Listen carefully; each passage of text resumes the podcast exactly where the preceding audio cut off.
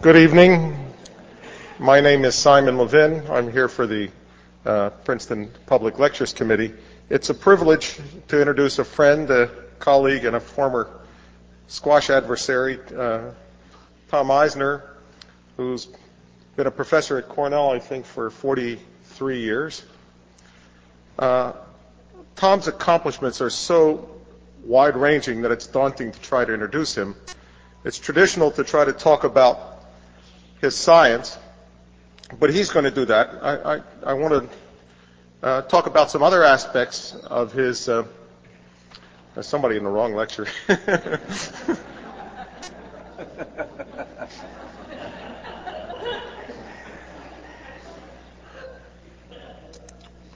doesn't mean anything, Tom.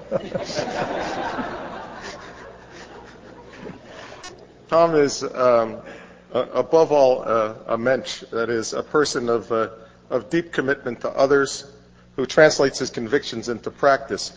He has indeed, uh, as you will note, put aside a long list of ailments that have beset him in the last few months, and especially the last few weeks, even days, to, in order not to disappoint us. So uh, I'm very grateful to him for making the uh, effort uh, to join us. Um, he is a mentor who has been beloved by his students and uh, also a tireless advocate for human rights. Uh, he was the chair of the subcommittee on science and human rights of the AAAS's Committee on Scientific Freedom and Responsibility, and he's been a board member or active participant in a wide range of other uh, environmental and other public service groups. Indeed, at lunch today, the only thing he wanted to ask me is, what are you doing that's politically relevant right now? But the reason he has this bully pulpit is because he is, first and foremost, a great biologist. He's a natural historian, a communicator, an innovative reporter, an interpreter of the natural world. His prizes and honors are impossible to list, though he's brought his favorite prize, his wife Maria, uh, with him here tonight. Tom Eisner can give us glimpses into the world of insects like uh, no other person that I know. Uh, we're in for a real treat tonight, learning how to live uh, and love better through the world of insects. So uh, it is a distinct pleasure for me to introduce Tom Eisner and turn things over to him.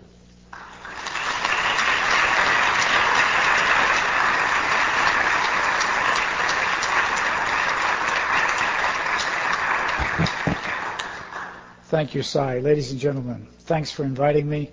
Let me first settle the acoustics. Can you hear me in the back row? Can you raise your hands? Can you hear me now in the back row? Great. Well, it's a real pleasure to be here. I've been here before. I remember Princeton audiences as exceptionally warm and nice to speak to. My subject is still the old subject. It's bugs. I happen to like them. I don't step on them. If you have them in the kitchen, you get a hand lens and you study them and you feed them. And I want to tell you a little bit about adventures with bugs. To begin with, I'd like to introduce you to a friend, or but a bug. This is Sybil, a thrush. Sybil was a friend, a colleague, a collaborator, and a pet for a number of years.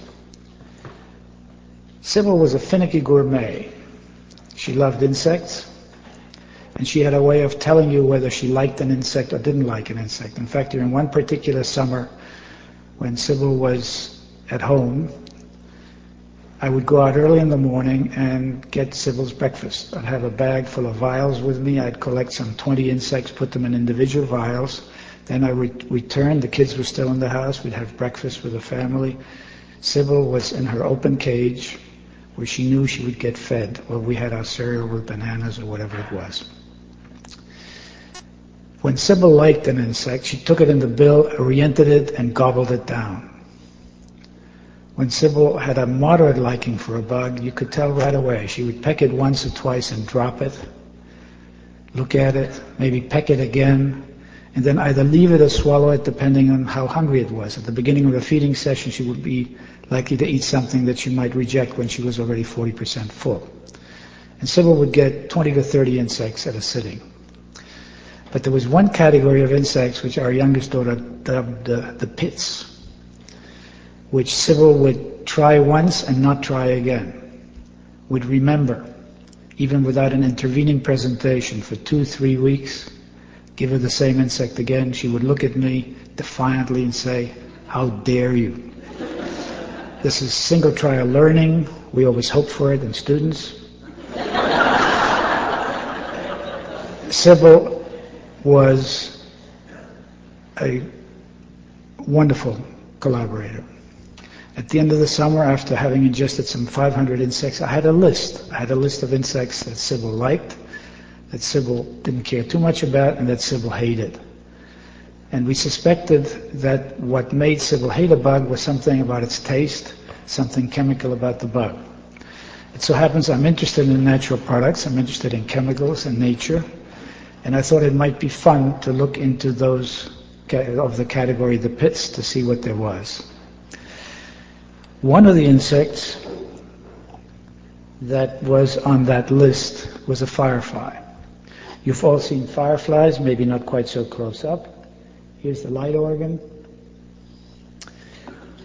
Now, what do you do when you find that you have a whole animal with an interesting chemical or chemicals in it and you want to home in on the chemicals. The best thing that you can do is call a chemist. It so happens that there's a chemist at Cornell called Jerry Meinwald. He's about my age. We've been collaborating for some 40 years. So I called Jerry and I said, Jerry, we've got to work on fireflies. There's something about fireflies which birds hate. Upon which he said, well, get me enough fireflies and we'll see what we can do. Because finding a chemical in a whole organism is literally like looking for a needle in a haystack. So get enough fireflies. How to do that? Well, we entered a new domain which is very fashionable these days, which is called market economics. We took we, we took out an ad in the Ithaca Journal. We learned about the laws of supply and demand. We found out that when you pay five cents a firefly, the parents go out and collect. and you can go broke in no time. So we immediately changed the ad to a penny a firefly, and on weekends we entertained the local citizenry of ages 8 to 10, 11, who'd come with their little jars of fireflies and collect their pennies. Well, lest you think that we became the Heinrich Himmler of entomology, killing off all the fireflies in the area, let me tell you that we lucked into fireflies literally by the pound, free. It so happens that fireflies are caught in order to extract the light organ because the enzyme substrate system, the luciferin luciferase system, is extremely interesting for various purposes, including medical diagnostic purposes.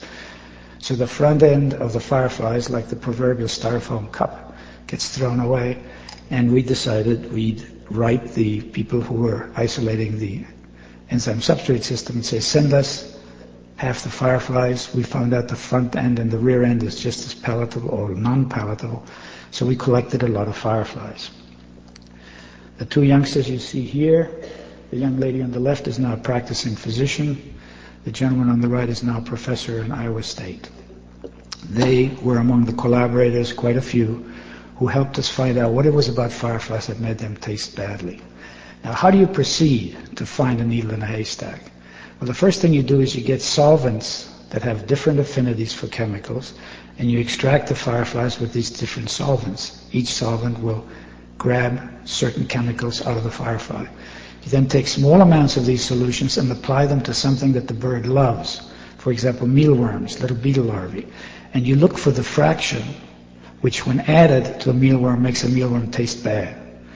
It so happens that one particular solvent was extracting the unknowns, so then you fractionate the fraction and you use different solvents to subfractionate the active fraction. This goes on often for a period of weeks or months. But in due course, the chemists called up and say, hey, this is interesting. We found a new kind of chemical in these fireflies. Since they're new chemicals, we've got to give them a name. And we call them lucibufagins. For those of you who have a medical background or still remember your chemistry or are taking your chemistry, these are familiar molecules. This is a steroid. It turned out to be a new steroid because of certain structures associated with this molecule. This ring here was quite unique. What are steroids? Well, you know, testosterone, progesterone, cholesterol, cortisone, these are all steroids. And this was a new kind of steroid. So Jerry was very, very interested. We took these compounds, by the way, added them in pure form to mealworms and found they were really yucky. I mean, the bird would hate anything. If a bird ingested a little bit of it, in short order it would vomit, clearly showing an after effect from the ingestion of these materials. Finding new steroids is of interest to a chemist. So Jerry said, we've got to take a look at other fireflies to see whether nature has variants of these molecules. And I'll tell you a little bit of biology of fireflies. The little fireflies, which are the first ones to come out, and your spring is about three weeks earlier than ours, so I predict you will have your very first ones in early June. These are of the genus Photinus. They're small, and they are the ones that had the lucibufagins. Later in the season, another group of fireflies comes in, somewhat bigger, of another genus, the genus Photuris. We extracted Photuris and found that when we first collected them in the summer, they didn't have any lucibufagins in them at all. But what puzzled us is that later in the season, the males still would end up being free of lucibufagins, but the females started containing them. And they contained the exact same lucibufagins as the ones of the other fireflies. To understand what was going on here, you have to know something about fireflies. Well, I had a student in my lab years ago, he's now a professor in Gainesville, whose PhD thesis was to decode the flash language of fireflies. When you see a firefly flying at night and flashing its little song in lights, chances are that this is a male. The male goes about flying, giving a signal, say dum, ta-dum, ta-dum, ta-dum, whatever the species. And the female sits in vegetation, and when the male comes by, uttering his song, she answers with a single flash. Boom. The male locates the female on the basis of this duet and lights, and the rest is baby fireflies. Now, what was known before Jim Lloyd tackled the problem is that in an area, for example, there are often more than one species of firefly. And the males have different songs in lights, which is shown in this slide, which is from one of Jim's papers. This particular firefly goes boom, boom, boom, boom, boom, boom, boom, boom, boom. This one goes da da da da da da da da. This one goes ding, ding, ding, and so forth. What was mystifying to biologists is that the females of all these different species answer their own males, and they answer their own males only, with a single flash. So how does any one given male know that it's his female that is flashing, given that the females of different species all flash the same way? And this is where Jim Lloyd's stroke of genius came in. What he found is that the specificity of the code in any one species is in the delay between the end of the male song, ba-boom, ba-boom, ba-boom, and the answer of the female, boom. In one species, the female might answer after, let's say, half a second, and another species after a third of a second, and so forth. So that's how the different species sort themselves out at night. Now, what Jim Lloyd showed is that there are certain fireflies that are special. And he coined them very appropriately, appropriately he called them firefly femme fatale. And they do the following.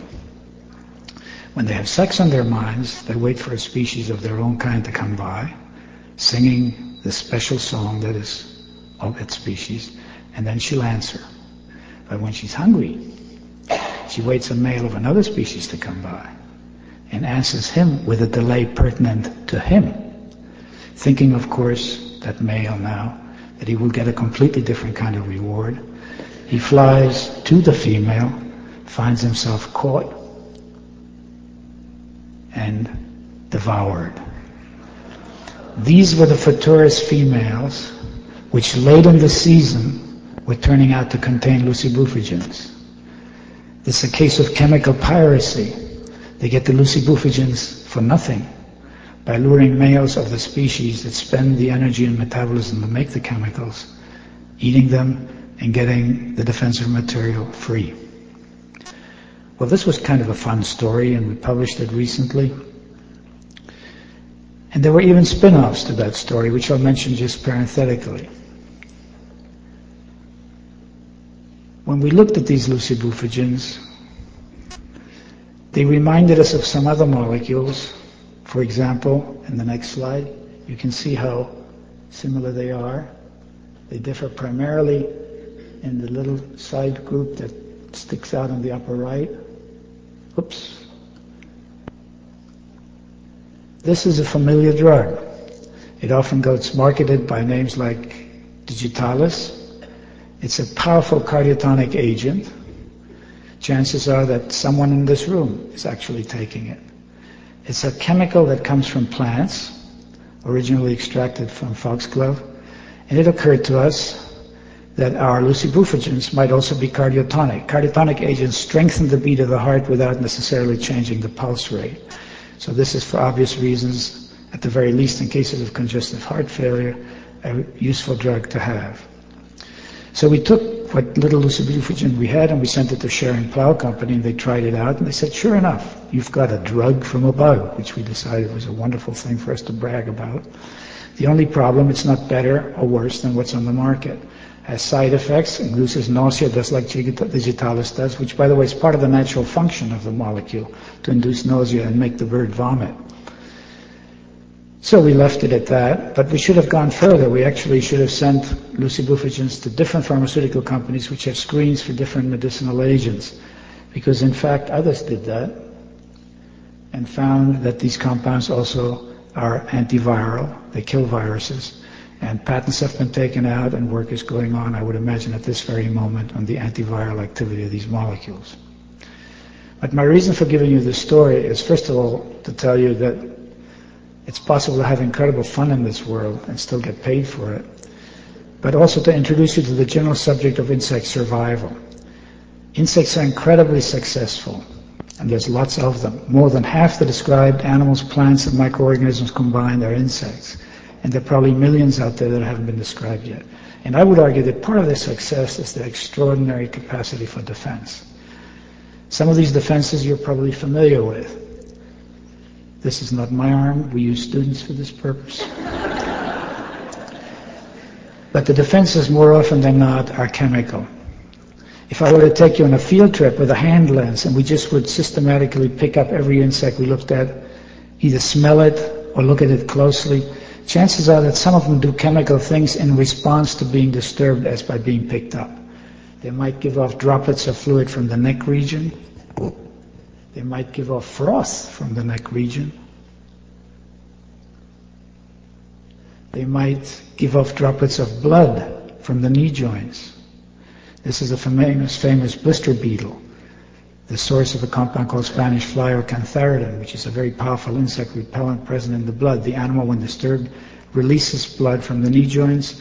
This is not a fatal loss to the beetle at all. It rebuilds the lost supply and survives as a result little caterpillars, such as this remarkably common little caterpillar. This is the larva of the cabbage butterfly, which has little glandular hairs on its back, which, believe it or not, have not been worked on chemically. We've just elucidated the compounds associated with these hairs. All of these are defenses. These are probably particularly against small parasitic wasps, which, if it weren't for these defenses, would lay their eggs inside the caterpillar and kill the caterpillar as a result. This is a little larva which you will have on your own willow trees now in large numbers, I would imagine within two to three weeks. When you disturb this animal, as I'm doing here, imitating the attack of an ant by biting the leg of one of the on one side, it has a battery of glands on each side of the body, and it diverts little droplets of secretion of very volatile materials, complicated chemistry, for as long as the stimulus lasts. An ant bites, out come the droplets. The ant runs away, the droplets get sucked back into the gland. A very effective and economical way of having defense. Go to the willow leaves, and these larvae occur in clusters, little black larvae. They're really quite tiny, only a few millimeters in length. But take a hand lens, take a toothpick, goose them a little bit, and just watch the little droplets coming out. Even the eggs can be protected. These are eggs of, it's an egg of a greased green lacewing. The eggs are laid on a long stalk. The mother puts tiny little droplets on this stalk. To give you an idea how sensitive chemistry has become nowadays, we took the droplets of 17 stalks, of 17 eggs. Out of those droplets, my chemical associates identified 37 components, chemical components. By the way, this is a remarkable material. You wonder how does the baby get out of the egg and then navigate its way down the stalk. It turns out the animal itself is not repelled by this chemical, quite to the contrary. The baby gets out of the egg, stops at this point, eats the droplet, stops at this point, eats the next droplet, works its way down, and gets the first meal in this fashion. It's a combination of guns and butter, as it were, provided by the mother. You're all familiar with wasp stings. Some of you may also be familiar with the caterpillar of a moth called the Io moth, which has very poisonous, very beautiful looking hypodermic needles on its back in the form of these needle sharp spines, which are filled with some very powerful poisons that induce immediate pain and a memorable experience for anyone who tries to fool with these caterpillars. The kind of chemicals associated with these materials can be extremely simple. In 1665, I think it was, an Englishman wrote a paper on an acid juice, still in archaic English, J-U-Y-C-E, from ants. This was the first mention of formic acid. And there are enough ants in this world to have a measurable effect on the formic acid content in the atmosphere. This is a photo I took in Munich, outside of Munich. This is an ant which defends itself collectively with formic acid. Tap the nest, and hundreds of ants all shoot formic acid into the air. This can be 20 to 40 percent concentrated formic acid. If you happen to be a mammal with intent to feed on ants, chances are you get sprayed in the eye and you don't stay around. There's a beetle that occurs in Princeton, just as it occurs in Ithaca which sprays formic acid at the incredible concentration of 80%. It's not surprising that this stuff works defensively. What is remarkable is that there are glandular systems capable of producing such a universal irritant at such incredible concentrations. And how these production mechanisms function is hardly known. For example, there's a compound called hydrogen cyanide, which I'm sure you're familiar with if you ever read an Agatha Christie novel. It's the favorite lethal agent. Well, there are moths that produce hydrogen cyanide. There are, there are larvae of beetles that produce hydrogen cyanide in Australia. And there are millipedes and there are centipedes. This is a mother centipede, a geophilid centipede in Florida, guarding her eggs. She's coiled up around the eggs. You can see the eggs here. If you disturb her, she reorients her body posture in such a way that the ventral side is exposed and then discharges a highly sticky material which clings to the mandibles of ants or anyone else who might try to attack and is cyanogenic and gives off hydrogen cyanide in large quantities. Enough to kill an animal the, the size of that centipede, but not the centipede itself. How does it manage to withstand hydrogen cyanide? There are ideas, there have been mechanisms postulated, but the actual mechanism is unknown. So there's a chemical world out there which I would say is interesting for no other reason that it's entertaining. But there might just be more to it than that. And chemically, there can be discoveries made which are startling. This is a ladybird beetle, not the kind that you're most familiar with, which are usually red, but this is a relative of the Mexican bean beetle, the squash beetle. The pupa of this animal, like the pupa of most insects, is unprotected in the sense that it can't run, can't fly, it's sitting there anchored, it's a sitting duck. So we've decided that looking at sitting ducks and seeing how they're protected might be an approach worth following. So here's the pupa of this particular animal, and what you can see is it has glandular hairs all around the surface. Individually, these glandular hairs are shown as follows. They're easily milked. You take microcapillaries and pick up these droplets, and when you have enough fluid, you call Jerry Meinwald again. You say this time it's droplets from the hairs of a pupa of a beetle. And when you have a good postdoc like Frank Schroeder and Jerry's lab, you may get chemical answers. It turns out in these droplets there are thousands of chemicals, including chemicals with necklace patterns that are most intriguing which include the largest known ring compounds in nature. And they're made in a combinatorial fashion, quite automatically, from three simple building blocks. There's a term that's quite fashionable in chemistry these days. It's called combinatorial chemistry.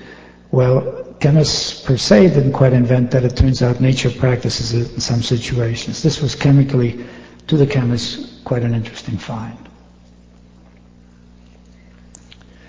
One of my favorite animals, which I'll allude to only briefly because I recall lecturing about it at Princeton before, is a beetle called the bombardier beetle. This animal sprays a very simple mixture of compounds called benzoquinones, just a simple benzene ring with a couple of oxygens attached, and an R can be a hydrogen, a methyl group, or an ethyl group. Bombardier beetles spray, and they aim their spray. Here's a beetle shown in lateral view. This is a dab of wax that goes to a fixed wire. The reason for this is you can't just tell a bombardier beetle to sit quietly for a portrait, so you have to anchor him. We use dental wax, which can be easily taken off, so the animal regains its freedom afterwards. And what you see here is the beetle is being pinched as if I were an ant, and it's bending the tip of its abdomen forward and it's firing directly at the forceps.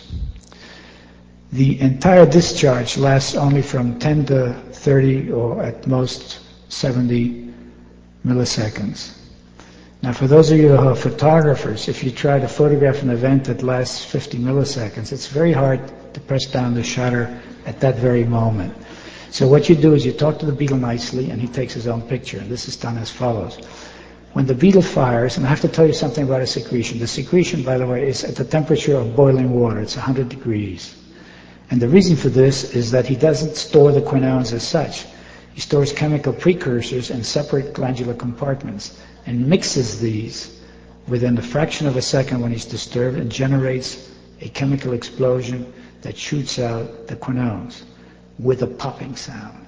So if you've got a microphone above the beetle hooked onto an electronic flash and you work in semi-darkness, you stimulate the beetle, he fires, makes a popping sound, the pop releases the electronic flash and you take his own pictures. And that's the picture that you see. Let me show you how well he aims, or she as the case may be. Here is a front leg being disturbed. Here is a hind leg being disturbed. Well, if your enemy is small, it pays to fire and aim fashion. And what is the biggest enemy of anybody little in this world is other things that are little called ants.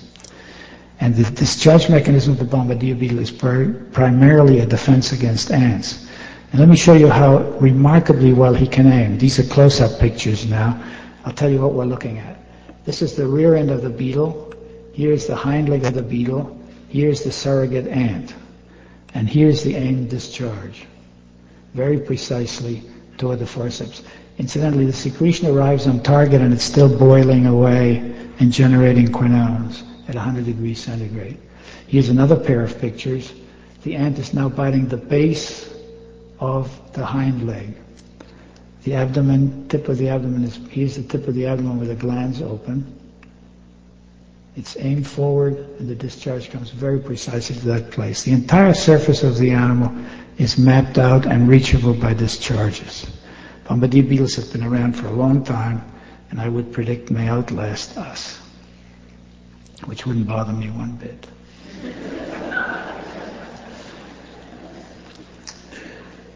Some insects have passive defenses. They're very hard to spot. If you go in the field, chances are you're missing more insects than you're seeing. And one of the reasons is that many of them are extraordinarily camouflaged. Let me give you a feeling for the remarkable degree of that camouflage. This is a moth that flies in Florida. It's nocturnal like most moths. And the daytime, its resting place is, as far as we know, invariably a certain kind of plant. It sits on the flowers and matches these with exquisite detail. This is an egg. One of these is an egg. This one is an egg among dew droplets on the leaf. This is a caterpillar which at night feeds on leaves, petals, and the daytime rests, head coiled up in the center of the flower. quite remarkable on this bush, which grows in central Florida. It's called a rosemary bush, no relation at all to the rosemary mint plant. There are two caterpillars. One is a little green caterpillar that imitates the leaves. Another is a caterpillar that imitates the twigs. Both of them are one and the same species. Different seasonal forms. One of them imitates one, one imitates the other. A more extraordinary example of that was actually work done by Erick Greene, who I believe was a graduate student at Princeton.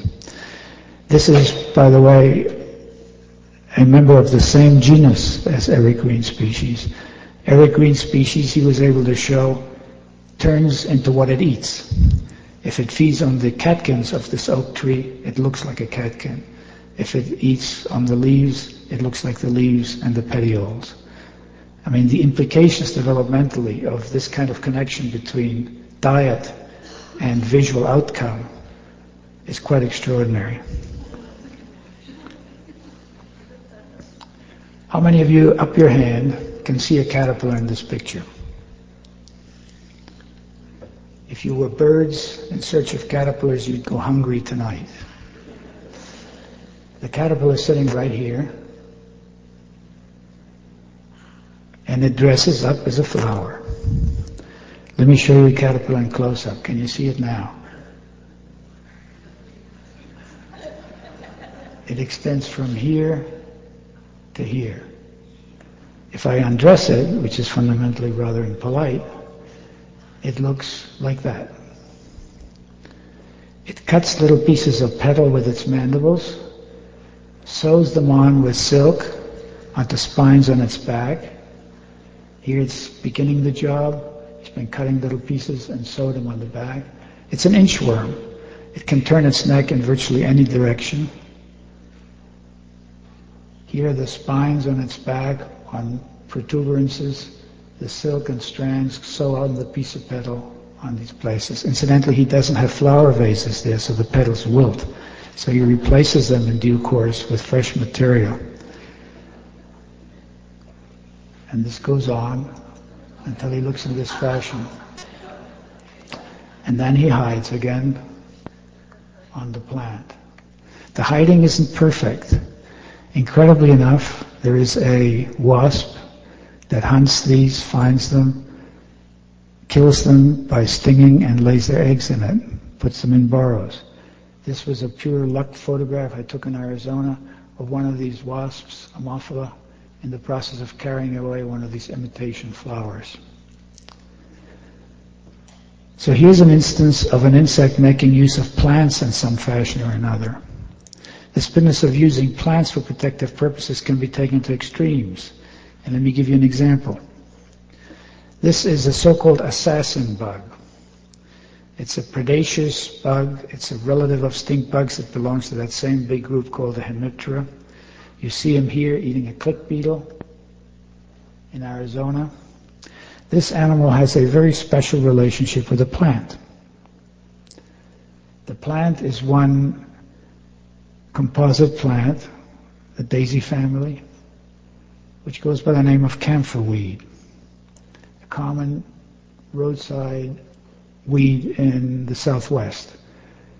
Some species of the genus occur in the southeast and occasionally get as far north, I would imagine, as southern New Jersey. If you look at a leaf or any part of the vegetative structure of the plant, of a camphor weed, you see that the tiny little droplets on the surface. These droplets are the product of glandular hairs which in close-up look typically a stalk, a cup of glandular cells, and then the product of the secretion of these cells. This is highly sticky material, resinous, and very powerfully aromatic. The chemistry of this was done with collaborators at the School of Forestry in Syracuse, led by Mill Silverstein. And whoever by perception of the nose, named that plant camphor weed, was a good nasal chemist. Because it turns out camphor is one of the products produced by this plant. Camphor is, by the way, one of the oldest known insect repellents. And it's not surprised that there should be plants using it for that particular purpose. That's probably the function of camphor and the camphor tree also. Well, this bug, this assassin bug, is totally immune to the action of these chemicals. It flies to the plant and harvests the droplets. It does this by spending minutes and minutes and minutes on end. It scrapes away with its front legs until it picks up dabs of this material, then transfers it to the middle leg, then uses the hind leg to scrape off the accumulated material from the middle leg, and pastes this on the ventral surface of the abdomen until the whole ventral surface is chock full of this sticky material. Only the female does that, and there's a good reason. She uses this material to protect her eggs. When she lays eggs, she's a prodigious mother. They come in groups of upward of 60. Every single egg, when it emerges from the female, is individually coated with this stuff, then glued to the next egg until a whole raft of these eggs is plastered together, each one surrounded by this repellent material. We know of no enemies of these eggs. We know of no ants that can handle them. We know of no mites. We suspect that it's also antibiotic.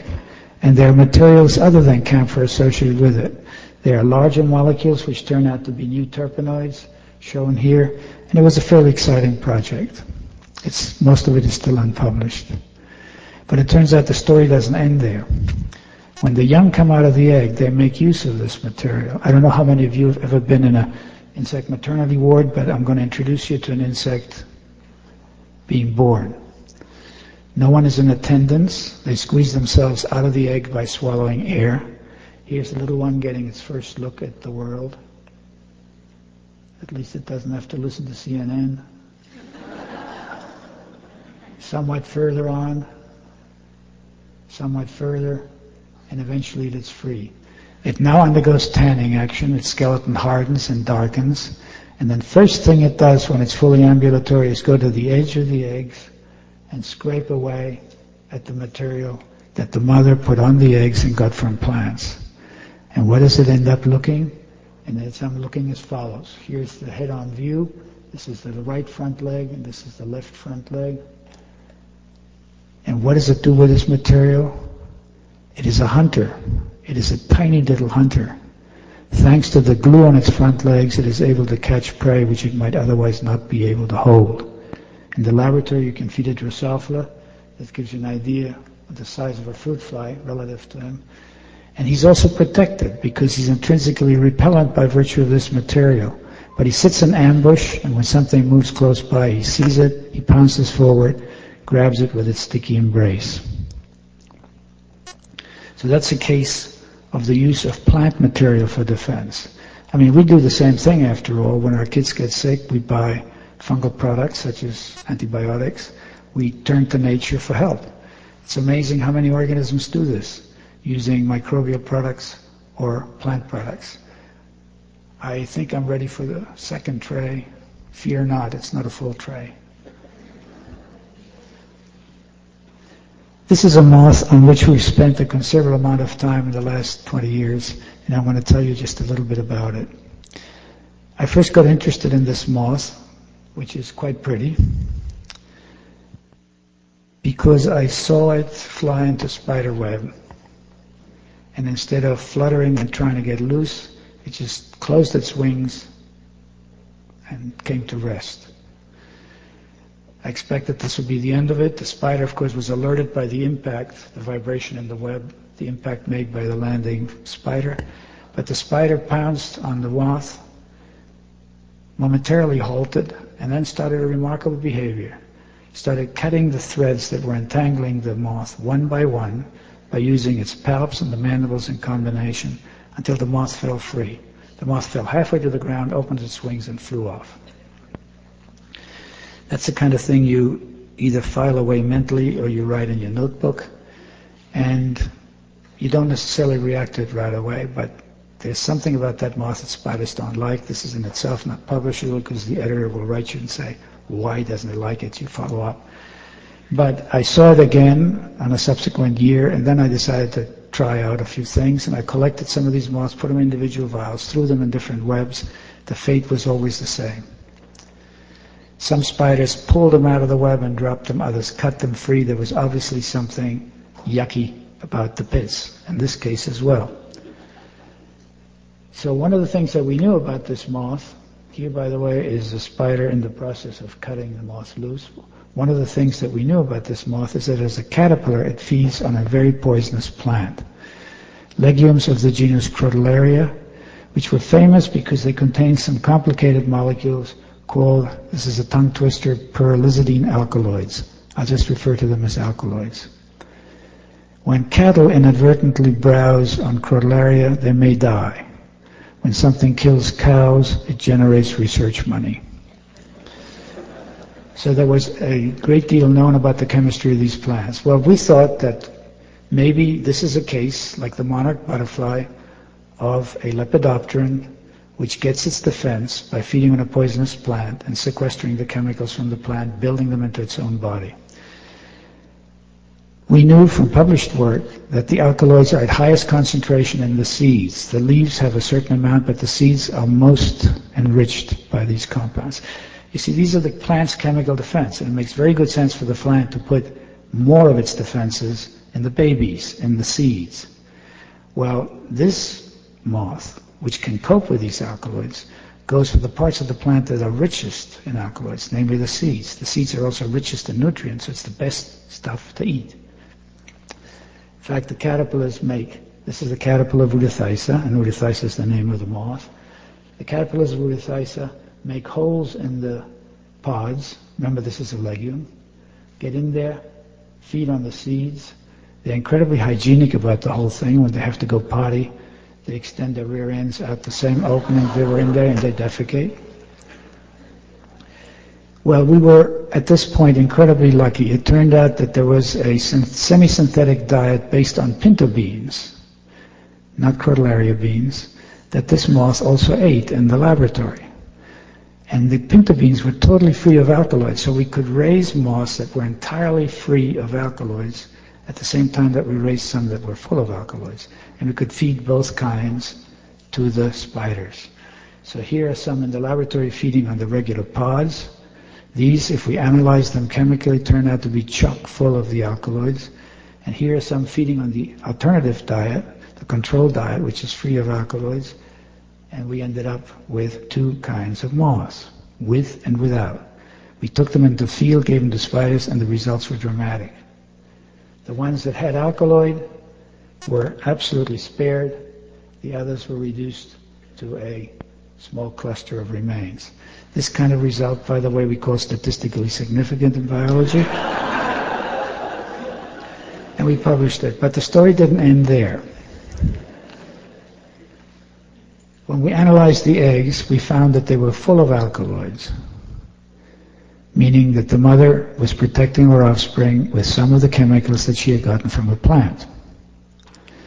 But it turns out that the father also contributes to the defense of the eggs. And how is this possible?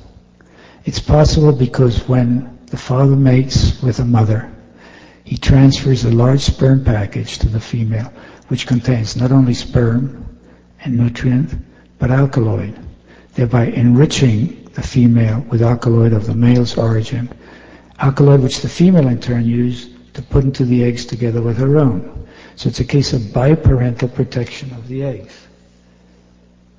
You can do experiments with ladybird beetles and show that the eggs are protected by these alkaloids as a result. Eggs laid, for example, by females raised on pinto bean diet, mated with males raised on pinto bean diet, are totally defenseless. It is only with the alkaloid that they fail to fall victim to attacks by the beetles.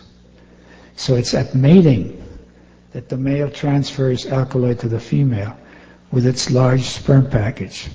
Mating in this moth is quite an extraordinary feat for the male because he transfers on average upward of 10% of his body weight in material to the female. Here is an isolated sperm package of the kind that male Utetheisa transfers to the female. And there's alkaloid in there. Now let me tell you what's really interesting. What's really interesting is that the female does not mate at random with males. It's not a first come, first served kind of arrangement. She mates preferentially with males that are rich in alkaloid. And why is this to her advantage? Because the more alkaloid the male has, the more he transfers to the female. But how can she tell prior to accepting him that he is rich in alkaloid? It turns out the male tells the female how much alkaloid he has.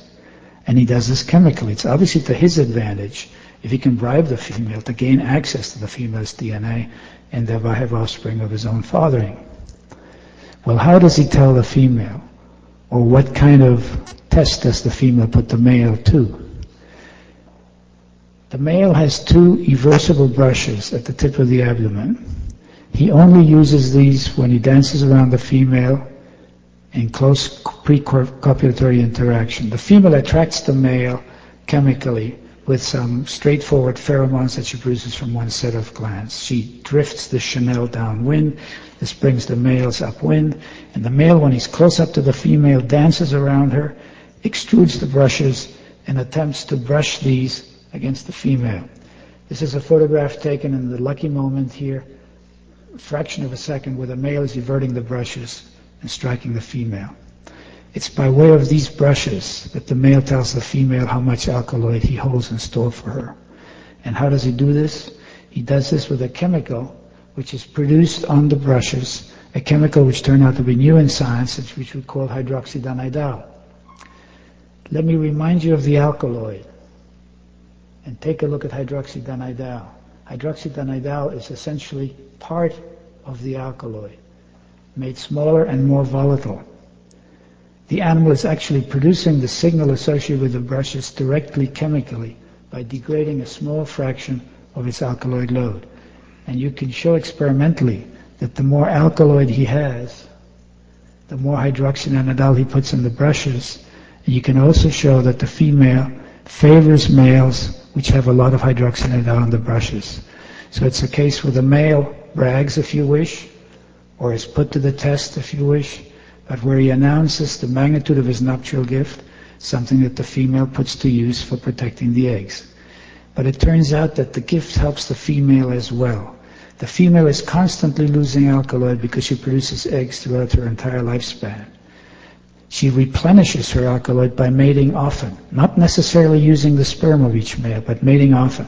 We know exactly how often they mate in the field because there's a residue of each sperm sac left in the sperm receptacle in the female.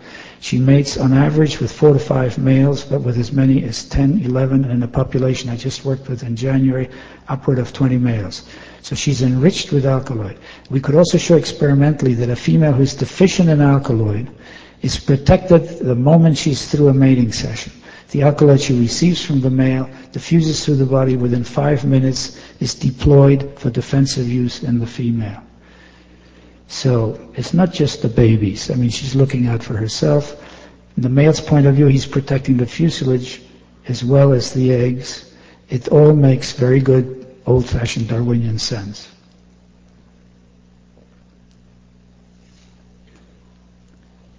I can stop at this point or beg five more minutes of your indulgence and tell you one more bug story. You want one more bug story? This is not my photo, but I've seen this phenomenon in the tropics. This is called puddling. Have any of you ever seen puddling butterflies? It's a remarkable phenomenon in the tropics, but it occurs around here. The only thing is we don't have the abundance and diversity of butterflies. Puddling is exactly what it says. It's butterflies or moths at night aggregating at the edges of water sites, drinking. And you know how butterflies drink. They have a long snout, which they uncoil and usually go to the nectaries of flowers. But when they're puddling, they go to wet soil and they drink. I had a student in my lab called Scott Smedley who did a PhD on puddling. And what I'm going to tell you now is basically work that Scott Smedley did. Scott decided to use a moth which was a prodigious drinker. A little moth by name of Gluphisia septentrionis. This is the moth. This is its front end. Its front end is dipped in a puddle of water, which is not seen in this high contrast photo. And what this animal is doing is squirting a jet of fluid out of its rear end to a distance of upward of 40 centimeters. Well, when Gluphisia drinks, it drinks. It drinks for two and a half hours, and every four to five seconds squirts a jet of fluid out of its rear end in this fashion. If you want to know what this amounts to after two and a half hours, we call this the universal fraternity aliquot. Why drink that much? Well, it turns out that there's a shortage that many lepidopterans have because they feed on plants. And plants are sometimes short of sodium. What these puddlers are doing, and they're almost without exception always males, is gathering sodium. And what do they do with that sodium? They transfer it to the female when they mate. And what does the female do with that sodium? She puts it in the eggs and gets Junior started with an important ion which long ago our ancestors abandoned when they left the ocean, came to land, but did not abandon a dependency on. So this is the way a herbivore makes up for a chronic deficiency, not only for himself and herself, but also for the young. And the egg is the beneficiary of this. A remarkable phenomenon, again involving getting a chemical from outside on the part of males, transferring it to the females for the joint benefit of protecting or endowing the offspring.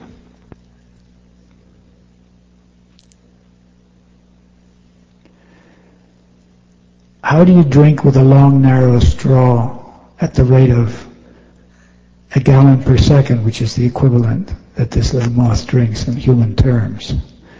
Well, you can't. I mean, you can't drink a milkshake with a long straw like that either. Your muscles start hurting on the cheek. Well, this moth, Gluphisia, does not have the typical long proboscis that characterizes Lepidoptera. It has a little beak, which is actually more complicated than that in this scanning electron micrograph taken by my wife, you see what the beak looks like. It's really a snout with a cleft through which the fluid is imbibed, a cleft that is protected by an interdigitating framework of spines which act as a filter to keep detritus from being sucked into the gut. If you pump fluid through the gut at that rate and you're trying to extract an ion, extract an ion You've got to have an enormous exchange surface it can't possibly do the job. Well, it turns out that the midgut of the male has such an exchange surface in the form of a highly folded internal lining, something which the female lacks. Ladies and gentlemen, at this point, I think I can stop. And the only message that I have really is, isn't it a shame if nature were to disappear? Think of the information that we lose. Think of the entertainment value. Think of the drugs from bugs that we might lose. But first and foremost, think of the beauty and of the entertainment value. In the words of one of my favorite artists, Moreau, the smallest thing in nature is an entire world. And that's all I have to say. And I thank you very much for your attention.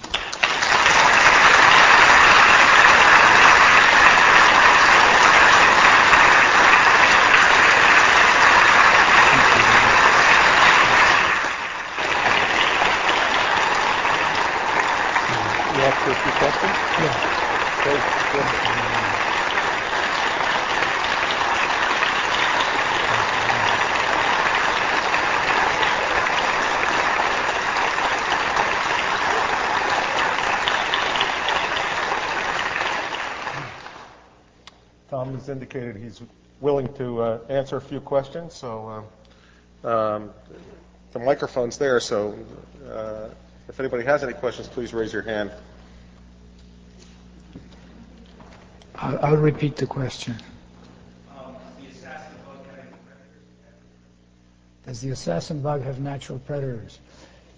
The adults probably do, even though they are themselves chemically protected by defensive glands. The eggs, I don't know of any. But that can be just absence of data rather than proof. Our whole experience is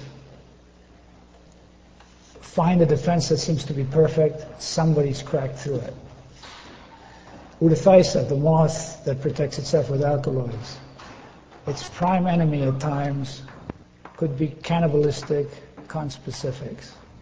When there's a shortage of alkaloid on the plant because the seeds all got eaten, they can turn to cannibalism and get alkaloid from eating their own eggs or the pupae.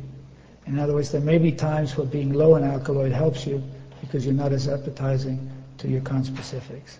So wherever we look, we always end up finding an exception. Look at that caterpillar that's protected by looking like a flower. Sure enough, there's a wasp that hunts it, finds it, parasitizes it. So my bet is that there is an egg parasite on Apiomerus. We just don't know it. Yes?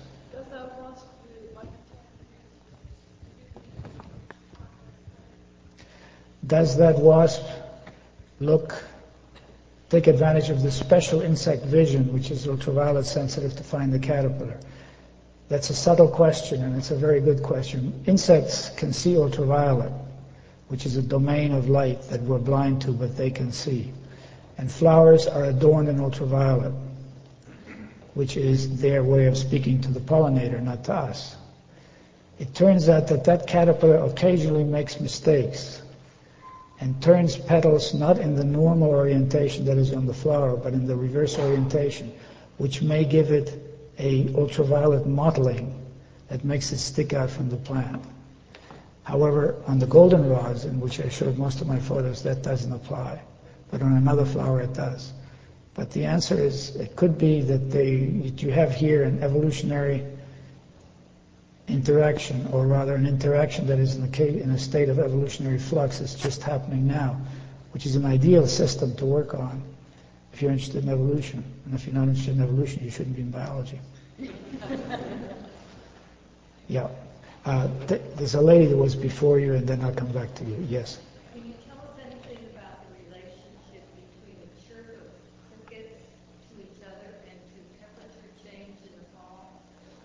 Uh, nothing that you want to rely on as being the absolute dogma. The question is whether I can say anything about the chirp of crickets and their dependence on such things as temperature so that it makes the chirp oscillate in the fall. My recollection is from work of Walkers and Gainesville that the pitch of the song varies with temperature, but so does the sensitivity of the ear. So that in fact, as the pitch changes, the sensitivity of the ear remains attuned to the maximum output, and they sort of say remain on the similar acoustic wavelength. But that is that. If there's anybody who can give more precise information than that, on chemistry I feel a much better footing. But it's a great question. But that information is in the literature. A book on insect bioacoustics will give you the answer. Do ladybugs really deserve their great reputation as an anti-insect uh, helper in the garden? Do ladybugs, ladybird beetles, or ladybugs, depending what you want to call them, deserve their reputation of being great eaters? They do, and they can overdo it. They have been introduced probably more than any other insect deliberately in the United States. There is one species called Harmonia axyridis, which is now taking over the Northeast. You can collect them by the hundreds. They go into your homes and so on. Nobody's done the calculation, but they're always hailed for eating aphids, which they do. But if you eat enough aphids, you start affecting the ant population because the ants depend on the honeydew. And the ants are your friends in many, many ways. So to introduce without really looking into the full spectrum of consequences is a risky business at the very least. But I'm afraid that much of what is happening about exotic species is not the consequence of deliberate introductions, but simply of unwanted visitation, which is a consequence of borders being opened everywhere. The second most important reason for extinction of species now is exotic species. Yeah.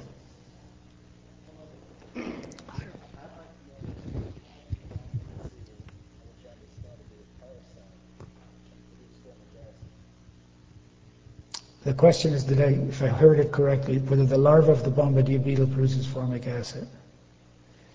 And there were another component you added that the larva of bombardier beetle is parasitic. Yeah, in fact, the larvae of bombardier beetles worldwide are parasitic in remarkable ways. Most of them are parasitic on aquatic beetles. To my knowledge, the larvae of carabids in general don't have chemical defensive ejectable glands. And the one of the bombardier beetle, I'm virtually certain doesn't produce formic acid. Yeah. With the moth that uses the brushes to advertise the non signals, do you know what keeps that signal on? Like, is there something that prevents a male that doesn't have a lot of alpha from just getting a greater proportion of those brushes? So are there losers in this mating game? Is that the question? What, why, can I rephrase the question ever so slightly? Why isn't the word full of huge male Utetheisas, all bragging about more and more chemical? We're not really sure of that answer because we know that there is a high ratio of low producers in nature. But there are losers and there are winners, and we have evidence for that. And on average, the male Utetheisa is larger than the female, which is highly exceptional as Lepidoptera indo, showing that there is a selection for the larger males there. And I should add that the males that contain the most alkaloid are also physically the largest. And to get a little bit ahead of the story, it's a little risky to talk about your graduate student's work when it isn't published yet, but this graduate student has just shown, and it's part of the PhD thesis which is about to be written, that large size which correlates with high alkaloid levels and success in competing for seeds in the larvae is heritable in this species. So what the female sexually selects for is good genes. This is a fairly uh, hot topic these days in sexual selective strategy. Thanks for the question.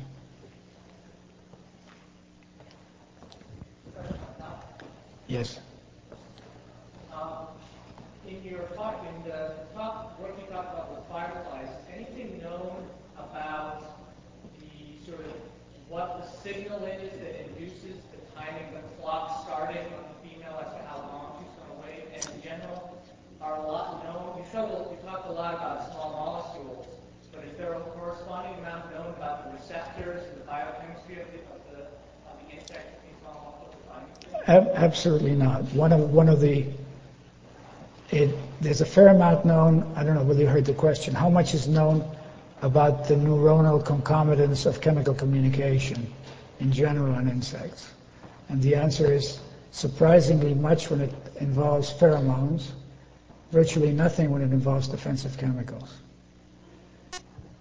One of the bioassays that we use regularly is a decapitated cockroach preparation, which lives on for weeks and you can stimulate with defensive chemicals from other insects, and the animal will scratch the site stimulated. And the delay to onset of scratching is a measure of the irritancy induced by the chemical.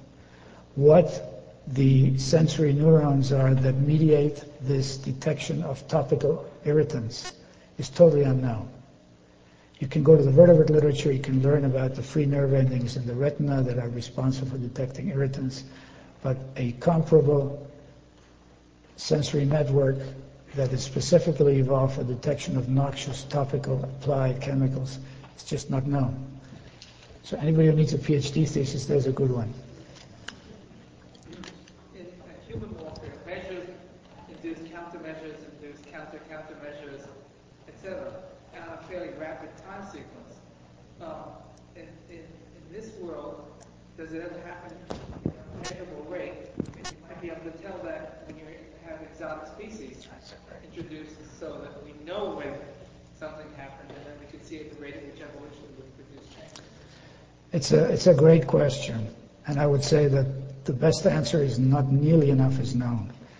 We know from introduced species that they sometimes sit in one particular area, like the European earwig, for generations, and then suddenly they break through. Fire ant did the same thing around Mobile, Alabama, suggesting that there's some abrupt genetic change which quickly takes hold and gives them an edge in the new location. But one, uh, I would, I'm not the person to answer that one. I just don't know enough about it. But it's a great question because over long evolutionary times we have evidence that there's tremendous reciprocal interaction that results in reciprocal evolutionary pressures Utetheisa itself, the little moth that feeds on the alkaloids, is remarkable. Why does Utetheisa tolerate the alkaloid that it feeds on? Well, it turns out the alkaloid, which kills cows, remember, is really not toxic as such. It is made toxic by enzymes in the liver of the vertebrate, which are designed to detoxify. But they actually make mistakes and make them more poisonous than they are before. So if you somehow can shield that alkaloid from that kind of enzyme in your body, you've got a non-toxic precursor manufactured by plants specifically as an answer to the enzymatic defenses of the animal. The moth has taken it one step further. There's one person in the audience here who can probably tell you biochemically what it has done. But the moth simply does not transform the alkaloid into the toxic version and then uses it as a taste distasteful agent. Dr. Eisner, um, speaking of vertebrates and their response to toxic materials, and you started with Sybil, the thrush, who basically could either accept or reject uh, the food items. If she was in an early stage of hunger, she might accept more than have more latitude. Um, you might remember, it's so nice to see you again, 25 years or so ago, I was studying raccoons at Liddell. And you stepped into my lab. I was studying the washing behavior of raccoons, the so-called, uh, unlike the thrush, the raccoon goes through a whole bout of head shaking and manipulation when it encounters a salamander or a frog and so on. And you, as you stepped out of the lab, and I want you to update your remarks, if you will, 25 years later, you said to me that probably I think it was 70% or so of the prey items that they might encounter are toxic. How do you feel about that now? I missed just one part. 70% of what are toxic? Of the, of the food items that a skunk or a fox or a raccoon may encounter are toxic. Although the raccoon, unlike Sybil, or unlike the skunk, has the ability to rear back on its hind legs a little bit and manipulate with its forepaws and wash. Um, uh, I think uh, I can show that uh, you know they they are able to eat things that otherwise would be passed up by a lot of others. Yeah, did I really say 70% of Not sure. I'm asking you if you remember. No, no, no. How do you feel about it now? 20, 20 years ago, I was bold and played with numbers for which I had no evidence whatever. I think that it's a fairly safe bet that more than half if I were to, I, will stay by this statement. If I had to make a list of insects that are chemically protected and a list of insects that are not, the latter would be the shorter list. Whether it breaks at 50, 50, 70, 30, I don't know. But let me tell you something interesting about your raccoons. I was bold enough to make a statement that animals like a raccoon, no, animals like a millipede, which is very well protected. I mean, there are millipedes that raccoons eat that have upward of five, upward of fifth, upward at seven percent pure benzoquinones in them. I mean, these are incredibly poisonous materials. Your raccoons can handle them. And I made the statement that if we wanted to find out which insects are protected or which arthropods are protected, which are not, let's look for which arthropods are intermediate hosts in parasitic life cycles. The ones that are favored as intermediate hosts are likely to be edible and we find chemical defenses in those that are remarkably free in these complicated parasitic life cycles. The first thing I found out is that uh, somebody who was breeding, uh, I think it was, uh, which is a very, well, it's a kind of dog in Pennsylvania, and the dogs were dying, and they were dying because they were licking millipedes and picking up parasites from the millipedes. So the millipedes did have parasites. And who was the actual adult host of these millipede life cycles? Your raccoons. What do they do with these millipedes? They ripen them in the sand and or in water until the millipede is given off all the defensive secretions, and then they eat them. So the answer is, is that. Last question over here. Okay, yeah. Tell us a little bit about the photography that kind of lenses were you using? What kind of lighting? What kind of film? Well, first of all, I regret that I did not give credit in the Bombardier Beetle pictures to my close collaborator, Daniel Aneshansley. He's an engineer, and we did these pictures together. We had the time of our lives. I mean, you can imagine when you got your first negatives back and you saw those spray patterns in the beetles. But I use very conventional equipment, except for one. I use 35 millimeter cameras. I use uh, macro lenses. I use rings to extend the distance between the lens and the camera. Uh, I regret the day where I went to expensive cameras. I should have stayed with my old Prakticas and Exaktas and Pentaxes, but I'm stuck now with expensive cameras. And I spend a lot of time waiting for something to happen. But the one instrument that I really think is absolutely essential is the one that gives you the magnification between the 35 millimeter camera and the scanning electron microscope, which is that elusive domain of 1 to 20. And there's an instrument which costs money. It costs upward of $20,000, which is a photomicro, photomicroscope. It looks like a stereo microscope with a long tube and the camera above on it, but it is in fact no more than a camera with an extended tube going to a lens. It splits the beam so that you are focusing and looking with two eyes, which is an infinite four-letter word saver because you can really spend there all the time watching and then pressing the shutter. That I couldn't do without anymore. Uh, I travel everywhere with it. I have my own personal instrument at home. Uh, anybody who tells me the action is in outer space, I say, get yourself one of those instruments and just look.